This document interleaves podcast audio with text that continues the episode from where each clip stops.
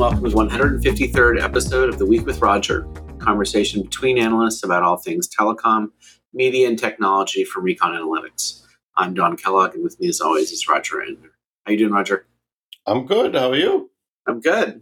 So, Roger, it's been a while since we talked C-band, and we just heard some news from Verizon about their C-band deployment, which also implicitly involves the rest of the industry. Do you want to tell us about it? Yeah, so the final two satellite providers cleared early out of the C band spectrum, and the FCC certified that. And that meant or means that the initial cohabitation, mostly with Verizon and AT&T, where Verizon had 60 megahertz in the in the markets that were cleared, first the top 46 and then like 30, 40 more markets where Verizon had 60 and typically AT&T had 40. That cohabitation is over and now everybody can live in the spectrum that they bought. And that means Verizon has now at least 140 megahertz nationwide in C band.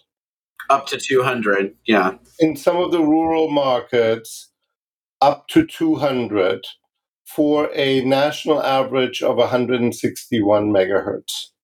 And this essentially puts them on par with T-Mobile, which has you know somewhere between 140 and 160 megahertz in their markets.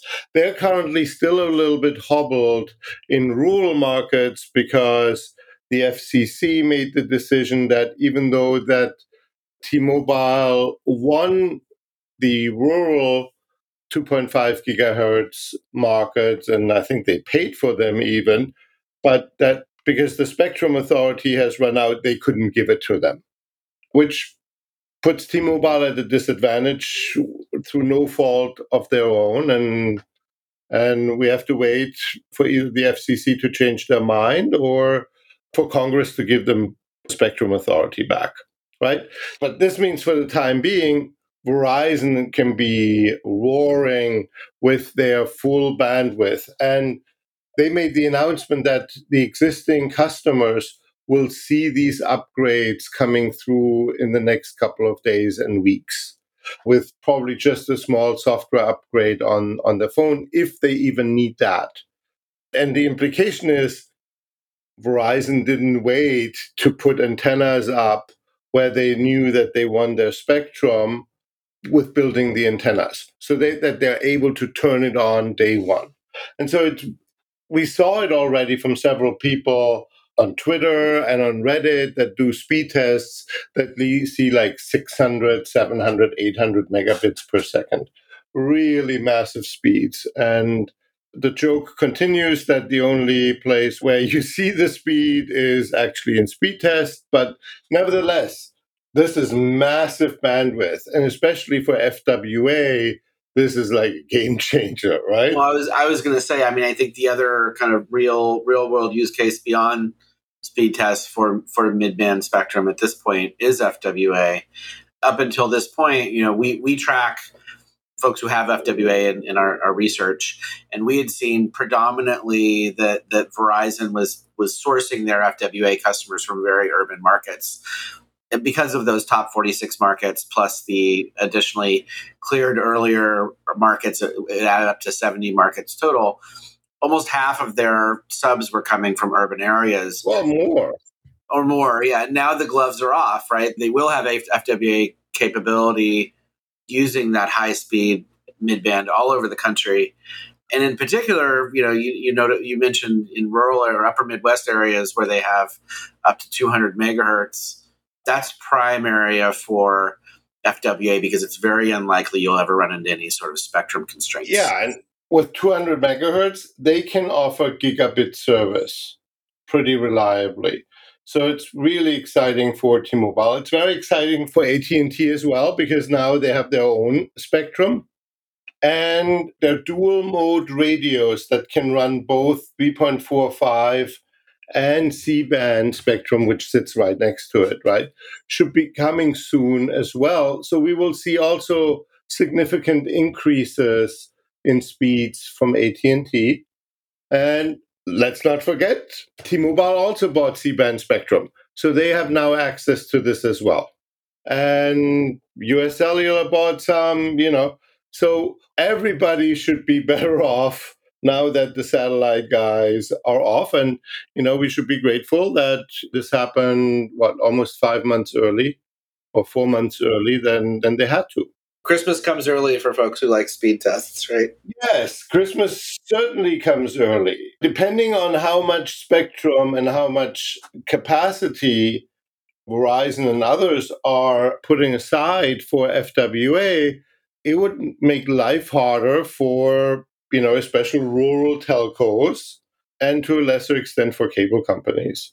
Because the speed differential, and when you look at it, a lot of the, the entry level home internet prices were like priced just faster than what, or, or like 100 megabits faster than what FWA got, could offer. That bar, that hurdle has just been made higher, right? Well, if the carriers decide to allocate spectrum to it, and I think, you know, one of the criticisms of FWA is that on a per user basis, if you're charging $30 for a connection, which a lot of folks are if you're bundling, that's lower ARPU than you would get for a mobile subscriber, for example using a lot more capacity, right? So there, there's a financial consideration there.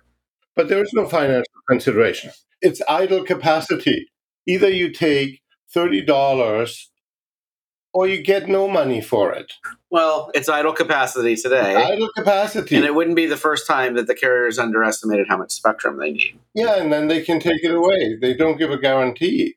But for them, it's like money that they find on the street and the the argument that oh this is such a lower yield makes only sense if you're in a capacity constrained environment.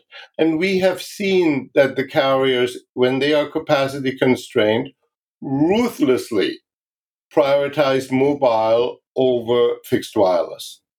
But when there is more than enough capacity they'll give it to you on FWA just to stick it to the other guys who are needling them on on, on wireless net adds, right?